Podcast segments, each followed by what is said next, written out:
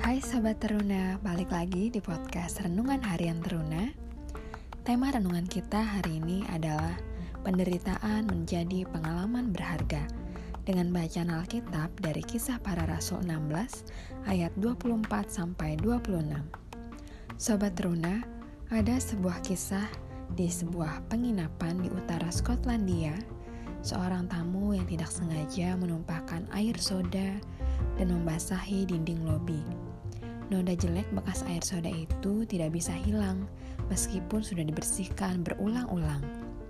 Edwin Landseer, seorang pelukis yang datang belakangan, melihat noda tersebut dan mulai melukis.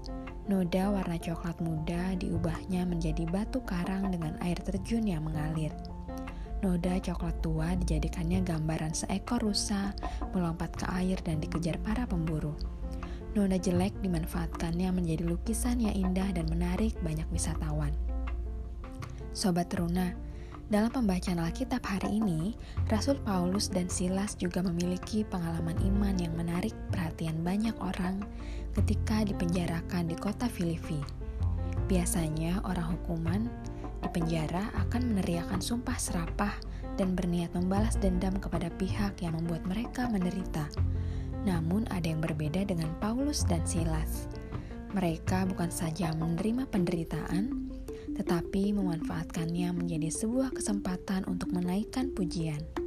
Sekalipun tangan dan kaki mereka dibelenggu, punggung pun nyeri akibat dicambuk. Kira-kira tengah malam Paulus dan Silas menyanyikan nyanyian pujian kepada Allah dan orang-orang hukuman mendengarkan mereka pada ayatnya yang ke-25. Nyanyian itu bahkan menggetarkan hati orang-orang di penjara. Lalu terjadilah gempa bumi yang dahsyat dan membuat belenggu-belenggu mereka terbuka. Nah, sobat teruna, Allah dapat memanfaatkan penderitaan bahkan noda-noda keburukan kita untuk rencananya yang baik. Ia mengajarkan kita mengubah keburukan menjadi kebaikan dan penderitaan menjadi pengalaman yang berharga. Jikalau kita mengalami kesulitan atau penderitaan, tidak perlu gusar. Kita diminta Allah untuk tetap tenang dan berbuat baik, karena Dia dapat mengubah penderitaan menjadi hal yang berharga. Penderitaan dapat menjadi nyanyian pujian, kemuliaan bagi Allah. Tuhan Yesus memberkati.